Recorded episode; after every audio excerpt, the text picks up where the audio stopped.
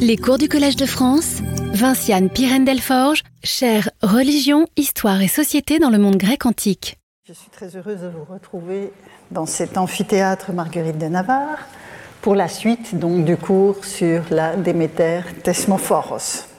Alors, voilà le menu du jour. Donc, c'est la dénomination, le fait de donner un nom qui me retiendra aujourd'hui. Au-delà de l'analyse de la première leçon qui s'intitulait, vous vous en souviendrez, Son nom est Déméter, où j'avais euh, analysé le, nom même de Déméter, le théonyme. Mais ici, on va, on va élargir la focale.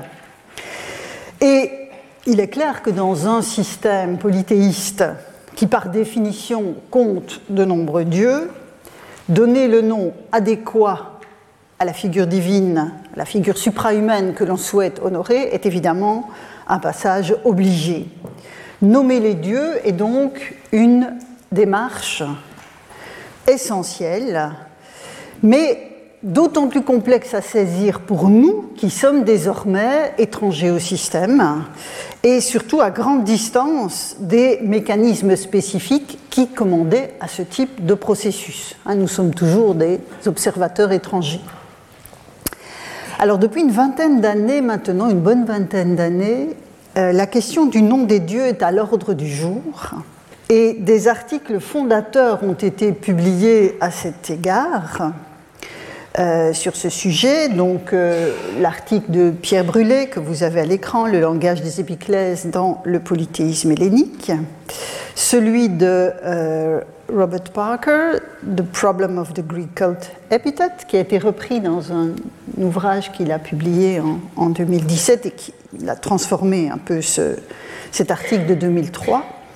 Et puis surtout cet ouvrage collectif de 2005 intitulé Nommer les dieux, théonyme, épithète, épiclèse dans l'Antiquité, euh, donc publié en 2005. Et c'est d'ailleurs en, référence à ce très beau livre collectif que j'avais moi-même intitulé un des chapitres de mon ouvrage Nommer les dieux. C'était une sorte d'hommage euh, à cette entreprise collective. Alors, dans la lignée de ces investigations, pour vous donner un peu l'arrière-plan actuel de la recherche sur ces questions, dans la lignée de ces investigations s'inscrit un important projet de recherche qui est mené actuellement à l'Université Jean Jaurès de Toulouse sous la direction de Corinne Bonnet et qui s'intitule, bon, c'est un projet financé par le European euh, Research Council, donc tout est en anglais. Euh, et donc le titre du projet c'est Mapping Ancient Polytheisms, donc euh, cartographier les polythéismes anciens. Et euh, si la chose vous intéresse, outre le site internet lui-même du projet, deux de ses porteurs ont publié un article dans la revue Kernos qui est en ligne pour expliquer les tenants et les aboutissants de l'investigation. Et c'est d'ailleurs aux chercheurs de ce projet une investigation de longue haleine, que euh, j'ai emprunté euh, la notion d'attribut onomastique que vous avez vu en titre de cette euh, leçon. En fait, la notion d'attribut onomastique est une manière englobante, assez efficace, de désigner à la fois les noms, les adjectifs, les expressions qui viennent déterminer un théonyme ou le théonyme incluant parfois aussi le, théonyme lui-même, sans opérer une distinction qui peut parfois s'avérer problématique entre des épithètes qui seraient littéraires, d'un côté, et puis des épiclèses, hein, qui est une francisation du terme épiclésis, j'ai déjà eu l'occasion du terme grec épiclésis, j'ai déjà eu l'occasion de vous en parler. Euh, donc les épiclèses qui seraient, elles, cultuelles. Et vous, vous reconnaissez dans cette euh, distinction, je l'espère, cette dichotomie stricte contre laquelle je, me lève en général en vous répétant comme un mantra que pour étudier les dieux grecs, il faut à la fois se saisir des traditions narratives et des pratiques cultuelles. Et donc, la notion d'attribut onomastique rencontre une partie de cet objectif en évitant précisément des distinctions entre la manière de dénommer les dieux dans la poésie, par exemple, et dans le cadre des cultes. ça n'empêche que je parle et je continue de parler d'Épiclès parce que le, terme a encore sa, pertinence dans un contexte cultuel, mais je n'en fais pas une catégorie essentialisée, si vous voulez. Hein. Donc voilà, il faut, rester souple dans les, outils euh, que l'on utilise.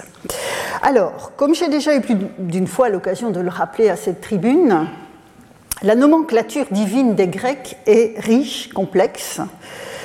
Les dieux peuvent être appelés d'un seul nom, Zeus, Artémis, Aphrodite, Héra ou Déméter, dont nous nous occupons cette année.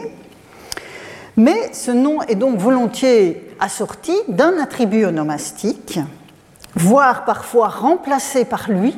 On en verra des exemples dans la suite du cours que ce soit dans la poésie ou dans les cultes. les mécanismes sont relativement similaires, d'où l'intérêt de cette notion d'attribut onomastique.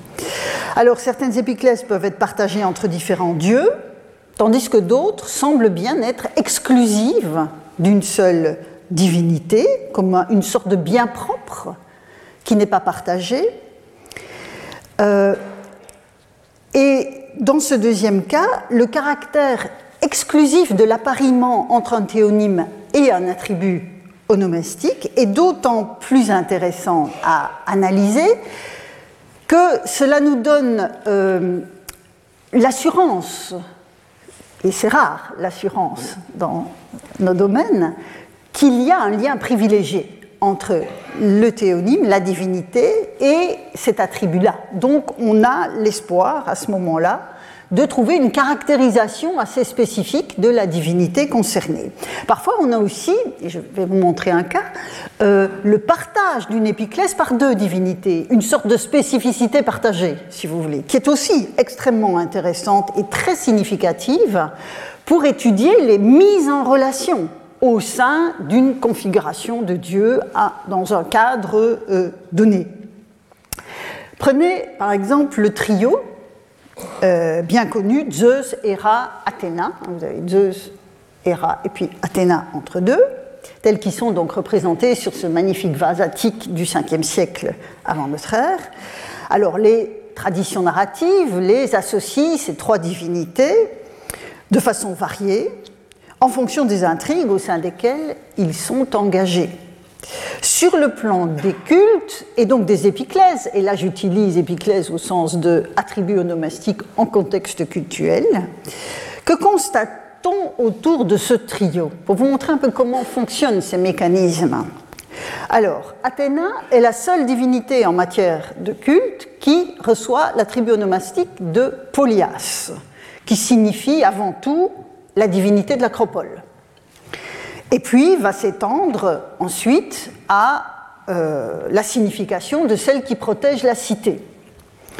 Athéna, qui est la seule déesse à porter cet attribut onomastique, le partage, mais évidemment dans sa version masculine, avec Zeus, qui est Polius, vous le voyez à l'écran.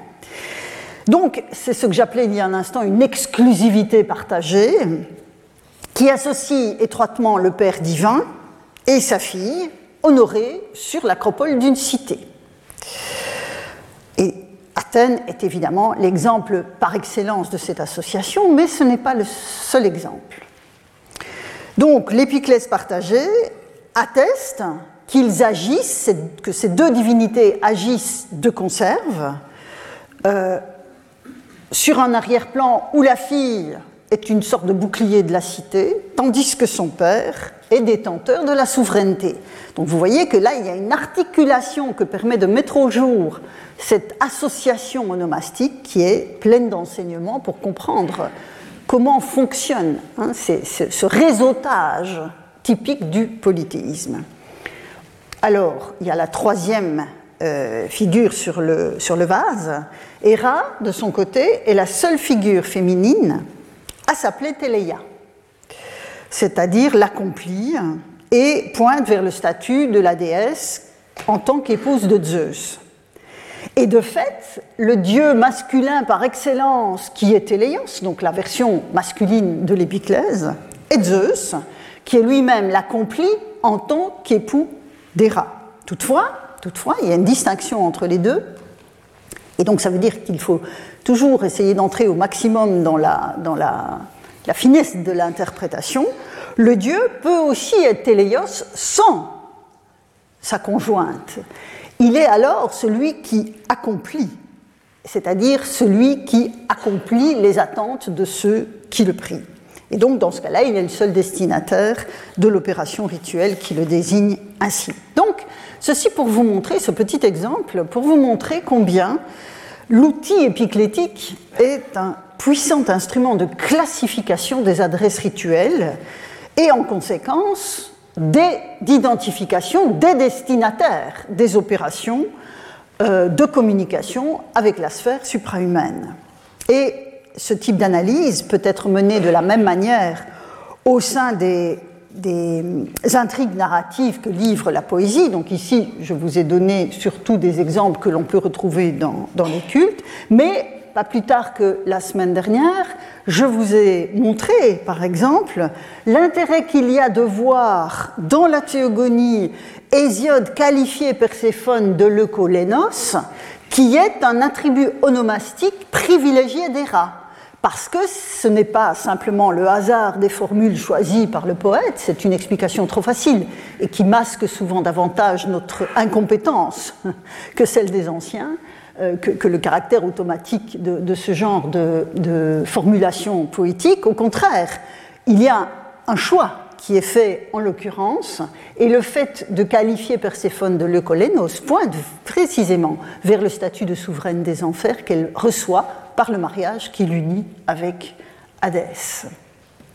Donc repérer les différentes dénominations d'une divinité au sein d'une large documentation est un passage obligé pour comprendre la manière dont les compétences de cette divinité étaient envisagées par ceux qui la chantaient, comme dans ce cas-ci, par ceux qui l'honoraient, comme dans le cas de Polias Polius et Téléos Téléa que j'évoquais il y a un instant.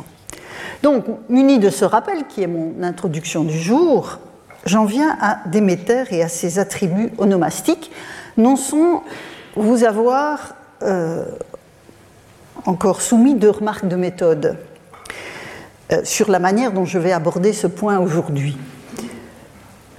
Premièrement, selon le principe que je viens de vous rappeler, dans les ensembles d'attributs onomastiques que je vais vous soumettre dans un instant, je prends en considération à la fois la poésie et la prose, pour les raisons sur lesquelles je ne reviens pas. Et quand je parle de prose, c'est tant dans la tradition littéraire dans la tradition de la transmission des manuscrits que dans l'épigraphie. Deuxièmement, deuxième point de méthode, euh, il est chronologique, c'est-à-dire que je vais limiter les corpus textuels envisagés aux périodes archaïques et classiques, c'est-à-dire grosso modo entre Homère et la fin du IVe siècle. Alors évidemment, en faisant cela, je suis consciente de me priver de gros pourvoyeurs d'attributs onomastiques dans notre documentation, que sont par exemple le voyageur Pausanias au IIe siècle de notre ère, ou tous les lexicographes, hein, je vous parle quand même régulièrement, je, produis régulièrement des, gloses lexicographiques, euh, tout simplement parce que dans le point qui m'occupe aujourd'hui, hein, qui est donc de dessiner le paysage de nom de Déméter, je, tends vers le plus de cohérence chronologique possible. Or, Pausanias, c'est deuxième siècle de notre ère, et donc c'est parfois très difficile de savoir comment rétroprojeter les informations qu'il nous donne sur les périodes les plus anciennes. Et les gloses, en général, euh, sont extrêmement difficiles à dater. Donc là, je me suis concentré sciemment sur, les périodes, euh, sur la documentation des périodes archaïques et classiques. Donc, un paysage de noms. Alors, si je vais d'abord envisager les euh, attributs onomastiques de Déméter dans la poésie hexamétrique. Hein, vous le voyez à l'écran, dont nous sommes partis. Hein, jusqu'ici, c'est essentiellement de poésie hexamétrique dont je vous ai parlé en les comparant au partage éventuel de ces appellations par d'autres figures de la dite poésie. Hein, je vous ai dit, l'intérêt, c'est de voir ce qui est spécifique ou partiellement partagé. ou largement partagées. Et ce sont ces nuances qui nous permettent de circonscrire ensuite le profil épiclétique ou le profil onomastique d'une divinité. Alors, n'ayez pas peur, l'inventaire est un peu long, mais il faut être rigoureux. Il faut être rigoureux. Et donc, euh, j'ai indiqué donc explicitement ici entre crochets les occurrences qui apparaissent dans l'hymne numérique à Déméter que nous avons analysé les deux cours précédents, parce qu'évidemment c'est une pièce centrale de cette poésie hexamétrique. Et donc évidemment, nombre euh, d'attributs onomastiques proviennent de, ce, de cette œuvre. Euh, euh, j'ai indiqué aussi ce qui était exclusif et ce qui était partagé. On va passer cela rapidement en revue. Et puis je ferai une analyse avec des, couleurs qui permettra de clarifier mon propos. Donc, si je reprends la liste telle qu'elle vous apparaît, donc on a par ordre alphabétique des appellations. Je ne vais pas systématiquement les lire en grec, je vais vous donner tout de suite la, la traduction pour aller un petit peu plus vite. Donc, on a une déesse aux dons éclatants, aux fruits splendides, déesse pure, Agné, j'aurai l'occasion de revenir sur cette appellation, Aidoye, pleine de retenue, grave, Anassa, souveraine, divine parmi les déesses, aux jolies boucles, bien couronnées, à la belle chevelure, ça, hein, évidemment, on est dans les, appellations poétiques, euh, aux belles boucles, à la belle couronne, aux belles chevilles, à la robe foncée, hein, la déesse en deuil, euh, la blonde, euh, nourricière de beaucoup d'êtres, maîtresse, déesse vénérable, qui détient des honneurs, Timaokos, hein, j'avais mis ça en évidence dans l'analyse de l'hymne homérique, Chrysaoros, Oréphoros, donc qui apporte les saisons, donc au glaive d'or et qui apporte les saisons. Alors, bien sûr, face à cette liste, euh, l'usage formulaire, même si je vous disais qu'on devait prendre les poètes au sérieux et ne pas considérer que c'était purement mécanique leur choix, mais on ne peut pas non plus négliger l'usage formulaire euh, de ces différentes épithètes. Et euh, ça se profile, cet usage euh, formulaire, dans l'attribution d'un certain nombre d'entre elles pour d'autres figures que des métères, qu'elles soient divines ou humaines. Par exemple, la liste des, des épithètes pardon, génériques soulignant la beauté d'une coiffure, celle des chevilles, celle d'une couronne, à l'exception de Calistéphanos, qui est exclusive de Déméter, mais on ne sait pas très bien ce qu'on doit en faire, euh, on voit bien que là, il y a une manière un peu générique de désigner des euh, déesses. En revanche, la liste fait également ressortir des épithètes exclusives ou presque exclusives, dont on peut penser euh, qu'il s'agit de choix thématiques spécifiques, et pas seulement de formules hexamétriques interchangeables. C'est notamment le cas, comme vous le voyez en rouge, de Aglaodoros, hein, aux dons éclatants, Aglaocarpos, aux fruits splendides, qui sont exclusifs de Déméter euh, dans la poésie hexamétrique. De même, Réphoros, qui apporte les saisons, j'aurai l'occasion d'y revenir euh, euh, la semaine prochaine, qui amène les saisons. On va s'en tenir à cette traduction-là pour l'instant. Alors, les deux premiers adjectifs sont une variation sur le thème du don des céréales aux hommes, et le troisième renvoie donc au, cycle qu'implique le passage du temps. Et à ces trois épithètes, j'avais mis les vertes qui étaient des. Là, c'est une exclusive, mais je vous ai dit Calistéphanos, c'est assez générique quand même. Et puis Agnès, Semnetea et Timaokos sont peu partagés, donc c'est pour ça que je les avais mis en, mis en évidence. Et j'ajoute aux épiclèses ciblées sur la question du don des céréales et du passage des saisons, l'épithète de Polyphorbe, qui est nourricière de beaucoup d'êtres, qui est significativement partagée avec Gaïa, avec la Terre. Donc là, on voit bien que c'est un petit peu une exclusivité partagée du type de sel, Polius polias ou Teleios telea. Alors, en dehors de la poésie hexamétrique, la poésie et la prose offrent d'autres attributs encore, en plus de la reprise évidemment de ces formules. Et ça, j'ai laissé les reprises de côté, sinon ça aurait surchargé considérablement euh, ma liste. Et donc, quand on regarde dans la poésie non hexamétrique pour les périodes que j'ai arrêtées tout à l'heure, hein, entre euh, la poésie d'Homère, grosso modo, et la fin du IVe siècle, on trouve la souveraine des purs Orgia, hein, on retrouve Orgia que nous avons vu dans l'hymne numérique, Adzésia, celle qui fait sécher sans doute le grain, Akaya, alors on ne sait pas toujours comment on doit l'accentuer, mais c'est probablement une, épithète qui veut dire en deuil. Despoina polutimetos, maîtresse aux multiples honneurs, l'éleusynienne, la vengeresse, Euclos, joliment vert clair. Alors voici Thesmophoros, je ne traduis pas pour l'instant. Puis on a Carpopoios qui fait les fruits, Carpophoros qui apporte les fruits, Chloé, vert clair, et Crusanios ou Crusanios au, euh, au, euh, d'or. En prose, on trouve Amphuctionis, Achaia de nouveau, euh, et le zignal et le zinienne, Thesmophoros toujours, Carpophoros qui apporte les fruits, Phytosporos qui plante. Alors l'éventail des épithètes, vous voyez, se diversifie, notamment dans la référence aux péripéties dont témoignait l'hymnomérique.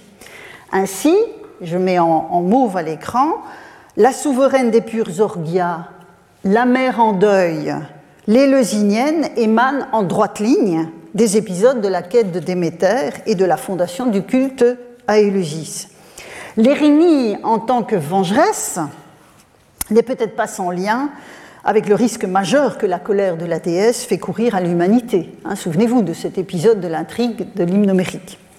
La despoina polutimetos fait écho à la proclamation de la déesse dans l'hymne qui se présentait comme Timaokos, Timoukos, hein, qu'on vient de revoir dans la liste euh, hexamétrique, celle qui détient les honneurs, et évidemment le rapport à la terre. Le rapport à la terre et à ses productions qui est largement représenté, donc la Zésia, hein, celle qui fait sécher le grain, Euklos et Chloé en référence à, la teinte vert que prennent les champs quand les premières pousses arrivent, euh, puis Carpopoios, Carpophoros, Phytosporos, euh, et je laisse de côté euh, l'amphictyonienne qui renvoie à culte spécifique, et puis au milieu des deux listes, la Thesmophoros. Si je fais le même exercice rapidement à travers les corpus épigraphiques cette fois, dans le même arc chronologique, voici donc le résultat que cette fois-ci j'ai assorti des contextes parce qu'évidemment c'est très diversifié et très éclaté. L'épigraphie, par définition, euh, c'est en un temps et un lieu donné, hein, ce qui est différent de la tradition littéraire de ce point de vue. Et donc vous avez, on retrouve euh, qui fait sécher, donc en Attique dans la deuxième moitié du IVe siècle, Boyotae, la béotienne, dans l'île de Chios au IVe siècle. Donc vous voyez, ça, on, va partout hein, dans, le monde grec, puisque forcément Déméter est une divinité largement représentée dans, le monde grec. Euh, alors là, est-ce que c'est un attribut onomastique au sens strict d'une désignation euh, rituelle On peut en douter. Ça veut dire financé sur fonds publics. Bon, dans une inscription de l'île d'Amorgos au IVe siècle. On trouve les Leusinia en Attique, mais aussi à Tassos, la Thesmophoros, et vous voyez ici qu'on a sept occurrences, hein. ici vous avez les occurrences de ces euh, dénominations. Carpophoros, alors c'est une restitution dans une dédicace attique métrique, donc euh, je serai prudente, mais je voulais quand même vous la, soumettre. Conia, la poussiéreuse, la dédicace d'un mégarien à Olympie. Euh, la malophoros, qui apporte des fruits ou des troupeaux, parce que mélos est un terme ambigu de ce point de vue-là. C'est l'épiclèse d'une déesse assez linonte, euh, mais l'association explicite à Déméter est un peu plus récente. On a les plus anciennes attestations, c'est la malophoros, mais on n'a pas le théonyme lui-même. Euh, donc il faut toujours être très prudent dans ce genre de registre épigraphique. Alors Patroia, la Patroa, la Tassos, la Ctonia, celle du sol, Aermion, donc là on est dans le nord-est du Péloponnèse, au 5e siècle, de Dédicace, et puis Chloé, en Attique, au 4e siècle. Donc, je vais laisser de côté, comme plus haut, euh, la béotienne de Chios et le culte financé publiquement à Morgos, L'Éleusinienne, qui est aussi la patroie, hein, c'est le même texte. Atassos, c'est le même texte. J'y reviendrai euh, un, peu plus tard. Euh, et D'autres épiclèses apparaissent évidemment dans les listes précédentes. Je les ai mis en rouge. Vous avez à nouveau la Zésia, la Carpophoros, si la restitution est bonne, et Chloé. Chloé, dont je viens de vous dire que c'était ce vert pâle des champs qui commence à se couvrir de pousses. J'ajoute Malophoros, donc qui apporte les fruits ou les troupeaux. Euh, alors, je souligne Conia et Ctonia en mauve, euh, qui sont en relation avec le sol, avec son humus, avec sa poussière et toute cette ambiguïté du ctonien dont j'ai parlé la semaine dernière à propos des timailles de Déméter. Hein, souvenez-vous, elle est maîtresse du ctone en tant que zone de passage entre l'épictonien, le monde des vivants mortels, et le catactonien qui les accueille après leur mort. Manifestement, ce genre d'épiclèse va dans ce sens. Et au milieu de la liste, avec le plus grand nombre d'occurrences, on a la thesmophoros, la tribu onomastique auquel j'en arrive à présent. Alors, vous aurez peut-être remarqué que Thesmophoros n'apparaît pas dans cette première liste. La liste qui regroupe les attributs onomastiques de Déméter dans la poésie hexamétrique. Or, sur un plan formel, rien ne s'oppose à l'inscription de ce type d'attribut onomastique dans un vers, dans un hexamètre dactylique. Il peut parfaitement être inclus. Donc, je, vous livre l'information, on, verra si on peut en faire quelque chose quand on aura avancé dans notre réflexion. Donc il n'y a pas d'impossibilité technique, métrique, mais on ne, trouve, pas l'attribut. Alors, ce composé en foros, et je l'analyserai de façon plus précise la semaine prochaine, ce composé en foros indique donc le fait de porter ou d'apporter quelque chose. Euh, eh bien, ce composé-là n'est pas présent. On en a d'autres. Hein euh, on a Oreforos, euh, oui, essentiellement, Oreforos. Donc voilà. Mais en tout cas, Thesmophoros, on ne l'a pas. En revanche, dans les autres listes, on vient de le voir, euh, l'épiclèse apparaît et compte un nombre d'occurrences globalement supérieur à toutes les autres attestations, en poésie, en prose, et je commencerai l'analyse par l'épigraphie. Pourquoi je commencerai par l'épigraphie? Parce que la plus ancienne mention de l'épiclèse qui nous a été conservée, hein, il faut toujours prendre ce genre de précaution quand on parle d'une documentation globalement naufragée. Donc, la plus ancienne mention de l'épiclèse dans la documentation qui nous a été conservée est épigraphique. Et il s'agit d'une tablette de bronze dont la provenance exacte n'est pas assurée, hormis le fait qu'elle est arcadienne. Donc l'Arcadie, c'est la région centrale du Péloponnèse. Alors, pour des raisons dialectales, l'origine de la tablette pourrait être, vous le voyez, Lousoi ou Phénéos, mais bon, il n'y a, pas de consensus absolu à ce sujet. La datation, donc, mais on est au nord de l'Arcadie en tout cas, et la datation tourne autour de la fin du VIe siècle. Donc on est vers 525, 500, voilà. C'est un peu l'intervalle de temps que l'on peut arrêter pour cette euh, inscription. Alors, que nous dit cette inscription? Alors là, on quitte évidemment les hauteurs de la, poésie hexamétrique et de l'hymne homérique à Déméter qui nous a occupé les deux leçons dernières. Hein, ici, nous sommes dans des normes rituelles, normes rituelles extrêmement concrètes. Et donc, que nous dit ce, euh, ce texte, que je vous mets en, de façon plus lisible avec la, la, transcription et la traduction que je lis. Si une femme porte un vêtement bariolé, qu'il soit consacré à Déméter Thesmophoros, c'est évidemment ça qui euh, m'intéresse. Si elle ne le consacre pas, étant mal disposée à l'égard du rite, qu'une funeste destruction la frappe, et que celui qui est alors démiurge, c'est-à-dire un des magistrats de la cité en question, paye 30 drachmes. Donc il y a une responsabilité du détenteur de l'autorité si l'injonction n'est pas euh, rencontrée. S'il ne les paye pas, qu'il soit accusé d'impiété, que ceci reste en vigueur pendant 10 ans, que ce document, que ceci en tout cas, soit consacré. On a donc affaire avec ce type de document à ce que l'on appelle généralement des euh, prescriptions somptuaires, c'est-à-dire une limitation hein, de, de l'ostentation de, richesse. Et ce type de prescription est bien attesté dans le monde grec, notamment, et c'est ça évidemment qui est très intéressant pour mon propos, dans le cadre des cultes de Déméter où la sobriété vestimentaire est particulièrement de mise, particulièrement exigée. Alors, pour appuyer cette affirmation que je vous soumets, le meilleur parallèle pour cette inscription arcadienne euh, est une prescription du, même type, mais plus récente, euh, qui provient de l'Ikosura, toujours en Arcadie, et dont le sanctuaire le mieux connu est celui de Despoina, donc la maîtresse.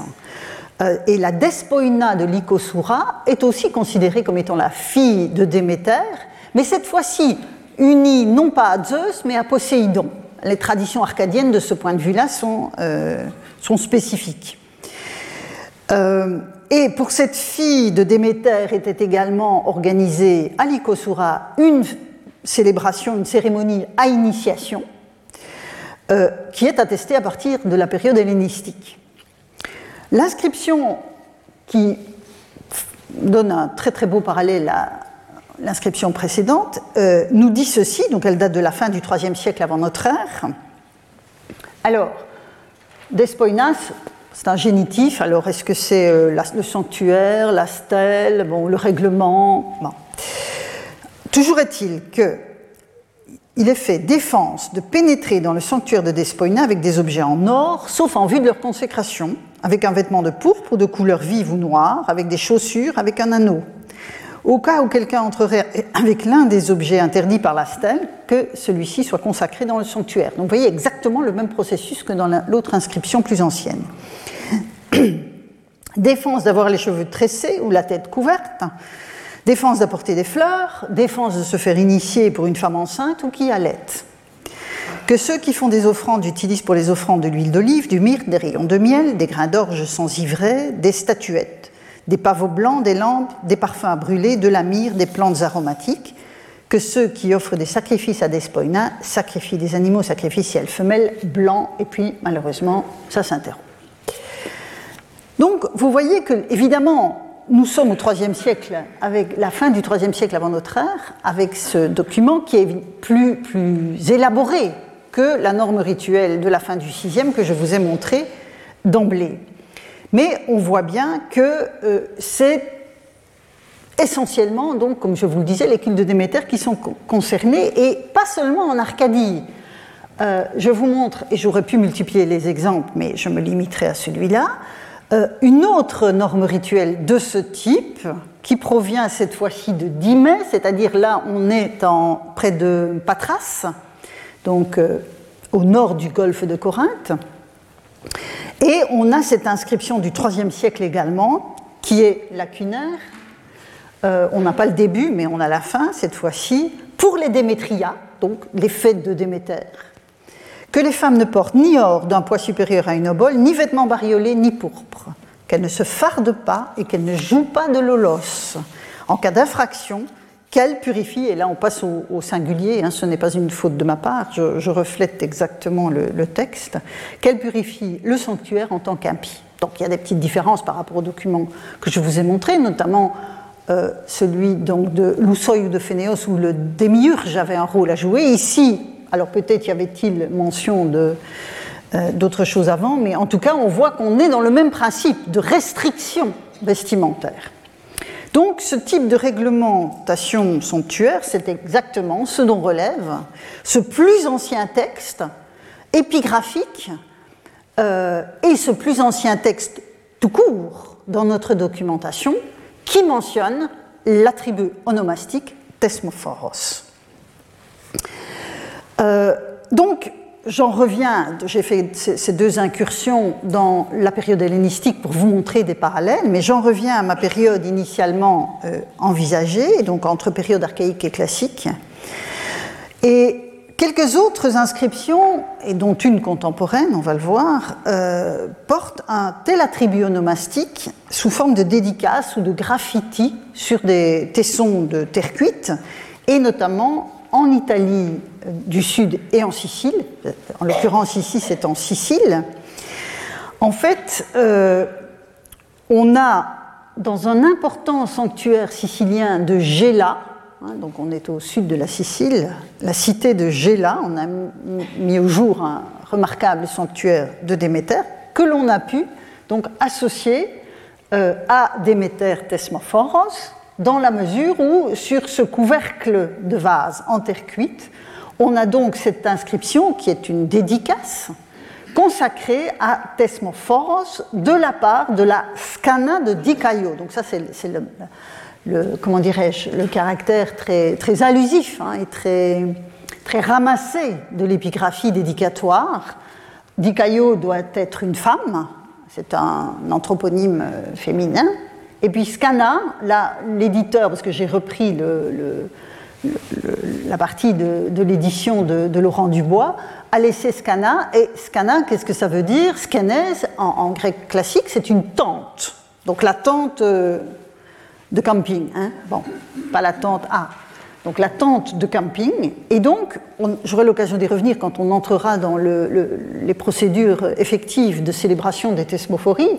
Mais on voit qu'ici, on a une sorte de, d'ensemble hein, de, fidèles euh, qui se mettent euh, en commun, qui mettent leur dédicace en commun pour la thesmophoros. Alors vous voyez qu'ici, on a Thesmophoros sans théonyme, et c'est pour ça que je vous disais tout à l'heure, la Malophoros qui vient des mêmes régions, euh, même si on n'a pas, pour les périodes anciennes, la mention de Déméter, on peut faire l'hypothèse raisonnable que c'est de Déméter qu'il s'agissait. Alors, dans les attestations épigraphiques, je voudrais, pour vous montrer l'étendue de ce culte de la Thesmophoros, puisque vous voyez qu'on se balade hein, dans, le bassin méditerranéen, je voudrais aussi faire droit au nom euh, d'un mois, un mois qui s'appelle Thesmophorion ou Thesmophorios selon les, régions, qui est attesté dans certains calendriers.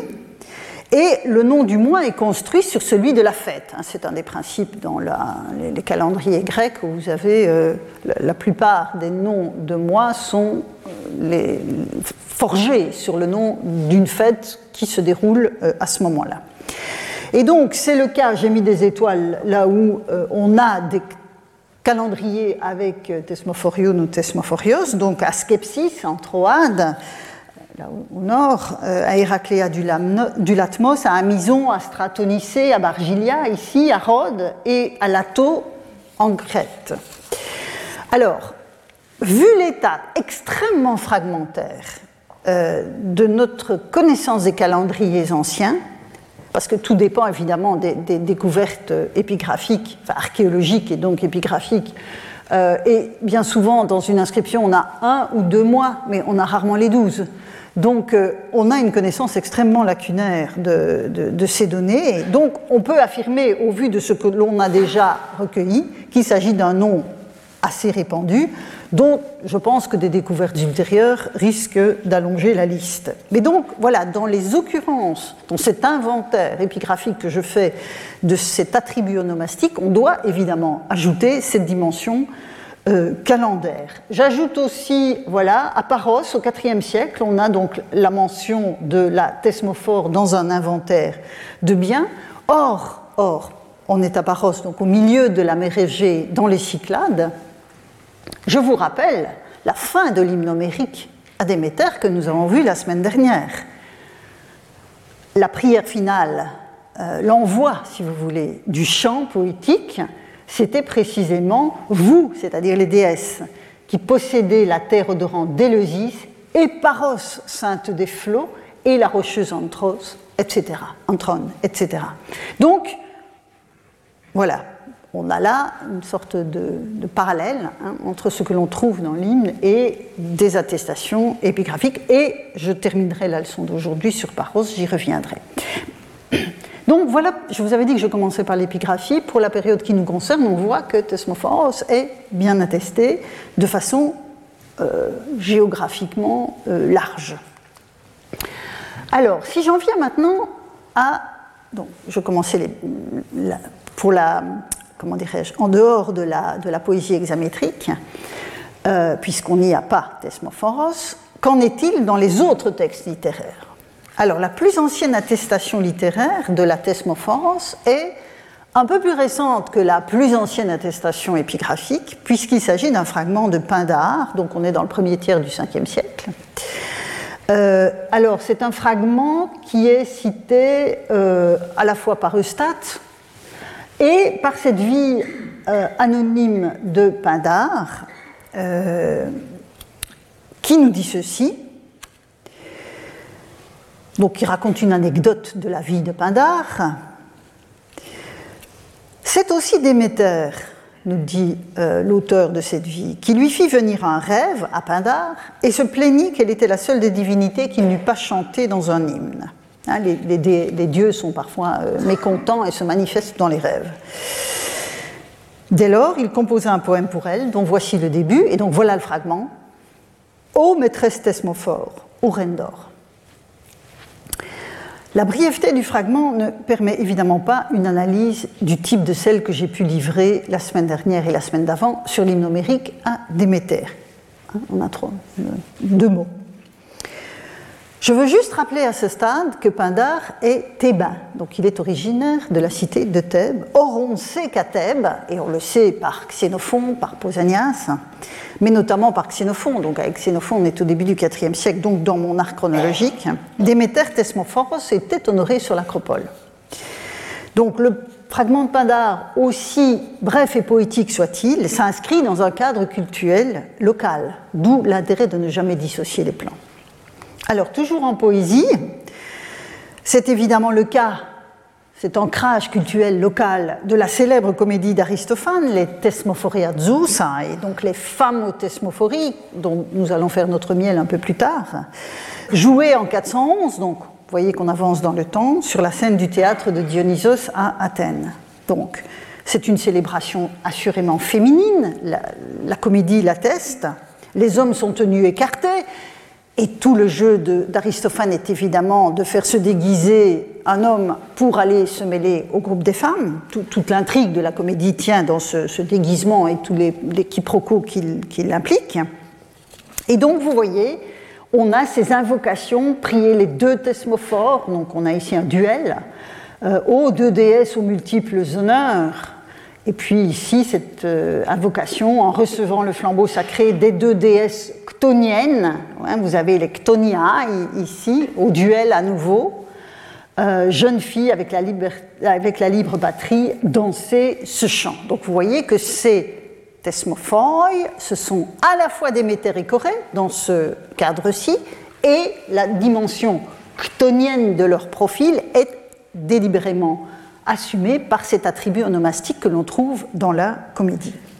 Alors, en prose, cette fois, on trouve chez Hérodote une indication extrêmement intéressante sur Déméter Thesmophoros, euh, puisqu'il va associer l'origine du culte aux Égyptiens. Vous vous souvenez, pour Hérodote, la matrice de la religion grecque, elle est égyptienne. Donc, que nous dit-il? Euh, on donne près de, donc il parle d'un lac euh, en Égypte, on donne près de ce lac des représentations euh, de ces souffrances, donc celles d'Osiris, que les Égyptiens appellent des mystères. J'en sais plus long sur le détail de ces représentations, mais gardons le silence à ce sujet. De même sur la cérémonie de Déméter, que les Grecs appellent thesmophorie. Sur elle aussi, gardons le silence, sinon pour en dire ce que permet la piété. Ce sont les filles de Danaos, qui ont apporté cette cérémonie d'Égypte et l'ont enseignée aux femmes des Pélages. Plus tard, quand la population du Péloponnèse fut contrainte d'émigrer par les Doriens, la cérémonie se perdit. Seuls l'ont conservé ceux des Péloponnésiens qui demeurèrent sur place et n'émigrèrent pas, à savoir les Arcadiens. Ce qui est intéressant, puisque le plus ancien témoignage épigraphique nous vient évidemment d'Arcadie, même s'il il est très difficile évidemment de savoir exactement ce que l'on peut déduire de ce texte d'un point de vue strictement euh, historique. Mais sur le plan des représentations, c'est évidemment très intéressant de voir qu'on a cette association d'une fête de femmes avec cet euh, apprentissage, cet enseignement aux femmes des Pélages par les Danaïdes. Or, souvenez-vous, les Danaïdes, ce sont quand même les, meurtrières de leur mari, hein, qui ont assassiné, euh, toutes sauf une, ont assassiné leur mari au soir de euh, leur noce. Donc on voit bien qu'on a là, en termes de représentation, quelque chose dont nous devrons aussi nous saisir. nous devrons nous saisir. Alors, chez Hérodote, on a quelques autres mentions de la thesmophore, dont les sanctuaires, et c'est intéressant, et les fêtes sont associés à des épisodes des guerres médiques. Et euh, un des épisodes euh, concerne euh, le général athénien Milciade. Et ce texte m'intéresse d'autant plus qu'il est associé à nouveau à Paros. Donc je vous ai montré il y a un instant une inscription de Paros qui attestait au IVe siècle l'épiclèse de Déméter. On a dans l'hymne cette invocation finale où les lieux privilégiés qui sont choisis pour chanter, pour dire au revoir en quelque sorte à la déesse qui a été chantée, c'est Éleusis, c'est Paros et une mystérieuse Androne. Donc ici, cet épisode est situé aussi à, euh, à Paros. Donc je reviens à Paros et c'est autour de l'île elle-même et de sa colonie Thasos que je vais refermer la leçon euh, d'aujourd'hui. Donc, euh, Paros faisait partie de ces lieux privilégiés. Qu'en est-il donc du texte d'Hérodote Je lis cette traduction avec vous, je vous donne juste le contexte. Euh, Milciade, qui est quand même le vainqueur de Marathon, hein, euh, Milciade a mis le siège devant Paros, mais il est mis en difficulté. Et il, lui faut trouver une manière d'avancer dans ses intentions de, soumettre la ville. Donc, je lis avec vous euh, ce passage du livre 6, chapitre 134. Comme Ilsiade était dans l'embarras, une femme captive, parienne de naissance, nommée Timo, hein, les noms sont magnifiques, hein. vous avez Timo, donc vous avez derrière, vous avez Timée qui résonne. Euh, donc une femme captive serait venue lui parler c'était une, offrande, officiante subalterne des divinités chtoniennes. Et vous voyez, j'ai mis en grâce ici tone, chtonion, théone. Cette femme se serait présentée à Milciade et lui aurait conseillé, s'il tenait beaucoup à prendre Paros, de suivre les avis qu'elle donnerait. Alors, elle lui donne les avis, j'ai passé ces passages, puis on dit, on explique ce que Milciade a fait. Arrivé sur la colline qui est en face de la ville, il aurait sauté par-dessus l'enclos de Déméter Thesmophoros dont il ne pouvait ouvrir les portes. Et après avoir franchi le mur, se serait dirigé vers le mégaron pour faire à l'intérieur on ne sait quoi, déplacer quelqu'un des objets auxquels on ne peut toucher ou une autre action quelconque.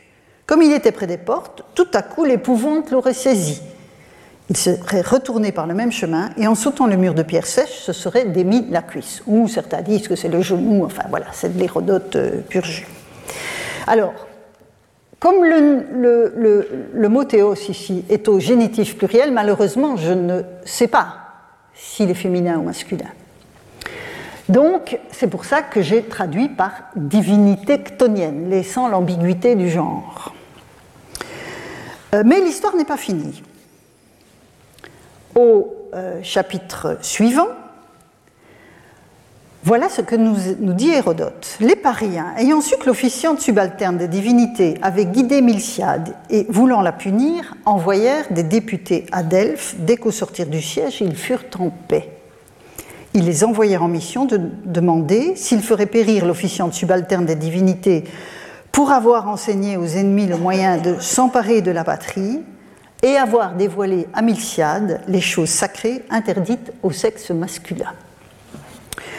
Donc, vous voyez que dans l'économie générale du récit qu'Hérodote construit, donc cet épisode est censé s'être passé euh, dans les années 480, dans l'économie générale du récit qu'Hérodote construit, la sous-officiante des divinités chtoniennes révèle à Milciade que la chute de la cité qui l'assiège pourrait être obtenue en forçant l'entrée du sanctuaire de Déméter Thesmophoros. Donc ce n'est pas rien.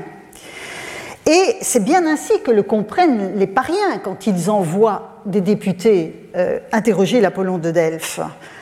La femme a expliqué à un ennemi comment prendre sa patrie. Mais cet acte antipatriotique se double d'une impiété, puisqu'il s'agit même si le, terme impiété n'est pas utilisé explicitement dans le texte, à savoir l'accès à des objets que les hommes ne peuvent pas connaître. Les deux éléments sont donc intimement liés l'un à l'autre. Ce que Milcia tente de faire, c'est précisément de déplacer ce qui ne peut pas l'être, non seulement parce qu'il est un homme, mais aussi parce qu'il s'agit alors de priver la cité de quelque chose qui est essentiel à son intégrité et à son indépendance. Donc, dans ce passage, dans ces passages, on voit se profiler des éléments constitutifs du culte de la thesmophoros. Sur le plan concret, c'est ici la référence à un mégaron, un mégaron, euh, donc sur le plan concret, dans, l'économie générale du sanctuaire, un mégaron, et à des objets précieux consacrés donc ça, c'est sur le plan architectural, je dirais. Sur le plan rituel, on voit donc se profiler un interdit absolu à l'endroit du sexe masculin, qu'on voit tourner en dérision chez. Enfin, qu'on voit plutôt être le principe de la comédie chez Aristophane, euh, autant qu'une relation étroite, j'insiste là-dessus, mais à déterminer à ce stade, à l'intégrité même de la cité qui accueille son culte. Ça, c'est quelque chose qu'il faut retenir et que l'on va essayer de comprendre davantage par la suite. Parce qu'évidemment, si vous vous souvenez du passage d'Aristophane que j'ai mis, le petit passage ici des versets 1 103, vous avez cette curiosité sur laquelle il faudra qu'on revienne. En recevant le flambeau sacré des deux déesses jeune fille avec la libre patrie, danser ce chant. Qu'est-ce que euh, Aristophane a voulu dire? Donc voilà, on a ici toute une série d'éléments qui commencent à se mettre en place et dont il va falloir, euh, va falloir articuler par la suite. Alors, l'importance du culte de Déméter à Paros, dont Hérodote nous permet de prendre connaissance pour le 5e siècle, se voit reflétée en fait dans le miroir du calendrier de sa colonie, à savoir Tassos, dans le nord de la mer Égée. Des textes mis au jour dans l'île de, des textes épigraphiques mis au jour dans l'île de euh, Tassos me permettront de compléter l'inventaire épigraphique que j'ai commencé tout à l'heure euh, de, la tribu onomastique Thesmophoros et euh, du nom de la fête. Alors, il y a deux textes tasiens, respectivement datés au deuxième quart du IVe siècle et à la fin du IVe siècle, donc je suis toujours dans mon arc chronologique de départ. Donc, ces deux textes peuvent être convoqués. Alors, le premier, c'est un règlement du sanctuaire d'Artémis d'Elia, donc l'Artémis de Délos, la Délienne, euh, qui devait se trouver à proximité du sanctuaire de Déméter, où se tenaient les thesmophories, puisque vous voyez ici, c'est un décret de la cité, je lis la traduction de Patrice Hamon avec vous, sous l'archonte Sonbrotos, au mois de Plunterion, il a plu au conseil et au peuple, hein, formule classique de ce genre de décret, que lors des thesmophories, aucune femme ne pénètre dans le sanctuaire d'Apollon d'Élien et d'Artémis. Donc ici, on voit qu'on a le, dieu et la déesse de Délos. Que celle qui y pénétrera emporte le remords sur la conscience, que le hiérope d'Apollon, donc là c'est un officiel euh, chargé des affaires sacrées, que le hiérope d'Apollon, qui sera alors en fonction, veille à ce que le sanctuaire soit fermé lors des thesmophories. Donc en fait, c'est un problème de voisinage entre deux sanctuaires pendant les thesmophories, les femmes débordaient, en quelque sorte, sur le délion voisin. Et donc il s'agit de réglementer cet accès. Cette réglementation a le bon goût de nous montrer, de nous donner des indications sur la euh, localisation du sanctuaire. Le deuxième, je vous avais dit qu'on a mis au jour deux inscriptions à Tassos, deux inscriptions qui m'intéressent. Deuxième texte, c'est une liste de fêtes tasiennes de la fin du IVe siècle dont la célébration a des effets sur les procédures judiciaires. Hein, je vous ai déjà dit, avec l'épigraphie, on a des instantanés de, des, moments de, l'existence des communautés, et c'est souvent extrêmement concret. C'est le cas ici. Alors l'inscription est en pas très bon état, comme vous allez voir, il y a une grosse lacune et des, passages qu'on ne peut pas lire. Mais le passage qui m'intéresse, c'est le suivant. Donc, les jours où il n'est pas permis de dénoncer par délation sommaire ni avec contrainte de corps, donc une suspension hein, de, certains aspects judiciaires. Alors, et on a une liste de fêtes. très intéressante, évidemment pour tous ceux qui étudient la, vie religieuse euh, tasienne, et tout particulièrement pour moi ici pour les thesmophories. Donc on a aux apatouries, alors une fête où tous les dieux sont appliqués mais on ne voit pas très bien ce que c'est, euh, Maimacteria, pardon, j'ai fait. C'est Maimac.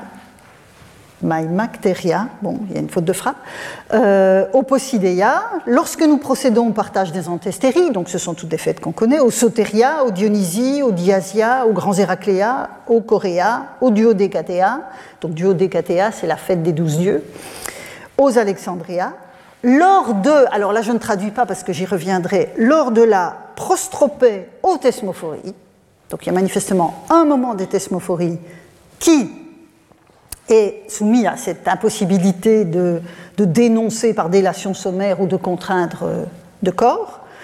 Euh, donc la prostropée ou thesmophorie, aux grands asclépias, ou démétréia, démétrieia. Donc vous voyez qu'il y a les thesmophories, mais qu'il y a aussi une autre fête de Déméter, pardon, aux héroxéniens, fête des héros, aux Dioscuria, aux grands Komaya, etc. On a perdu la suite.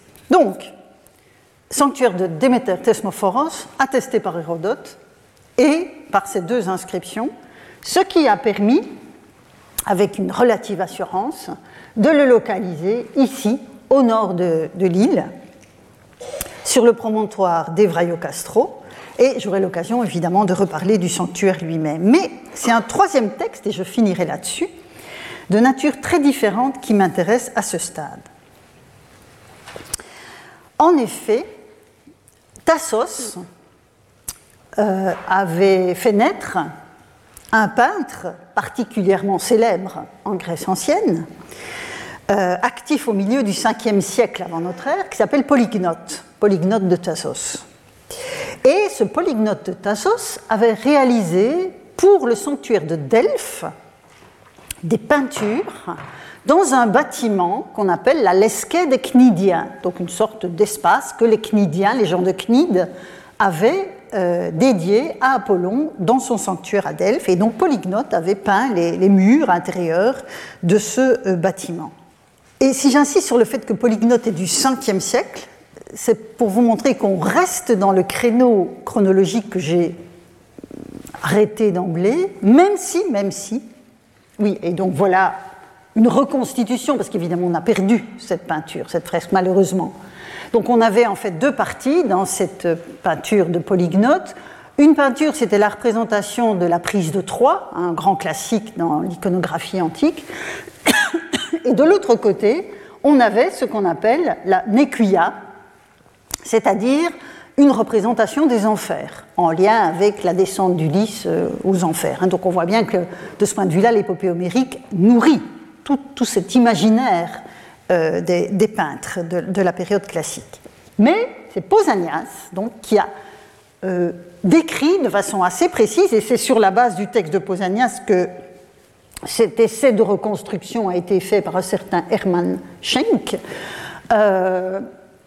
et dans ce texte de Pausanias, qui est très long, hein, c'est ce qu'on appelle une ekphrasis, donc une description euh, qui, qui, est, une sorte de, morceau de bravoure littéraire. Et donc, la descente d'Ulysse aux enfers, et en fait, voilà ce que nous dit Pausanias à propos de cette partie qui parle des enfers. Donc, il commence en disant Le contexte dont relèvent ceux qui ont embarqué sur le bateau n'est pas perceptible à tous.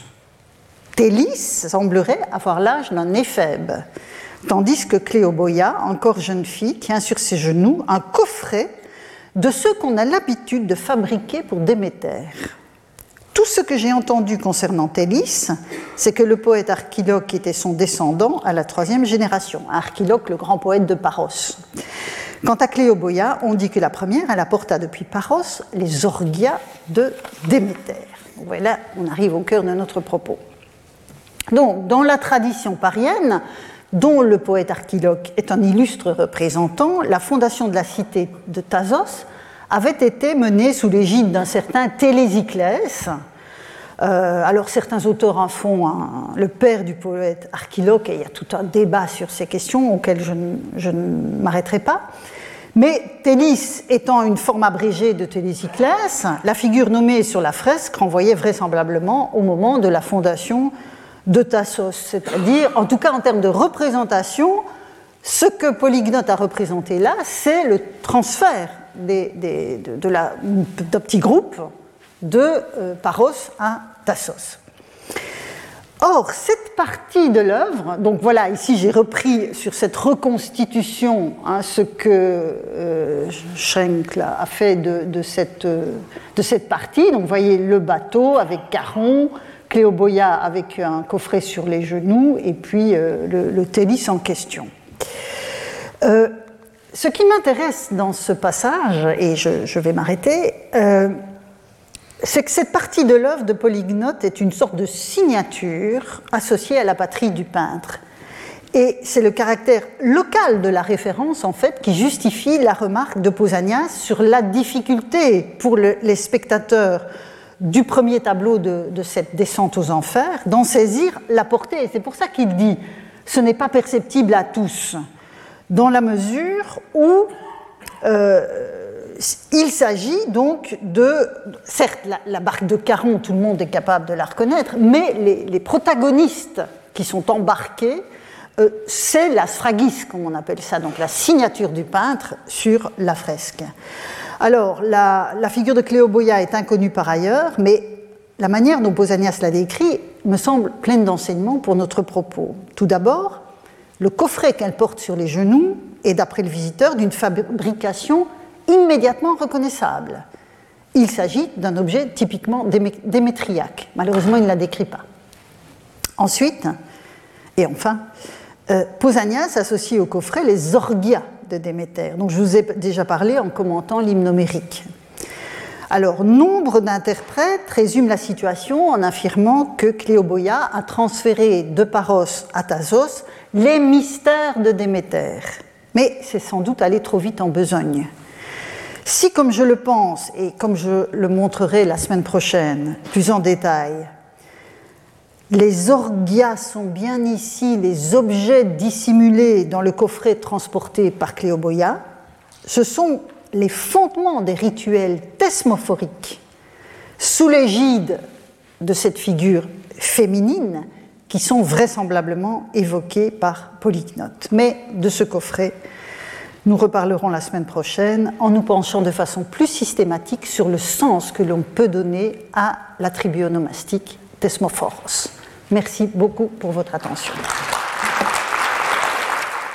Retrouvez tous les contenus du Collège de France sur www.colège-2-france.fr.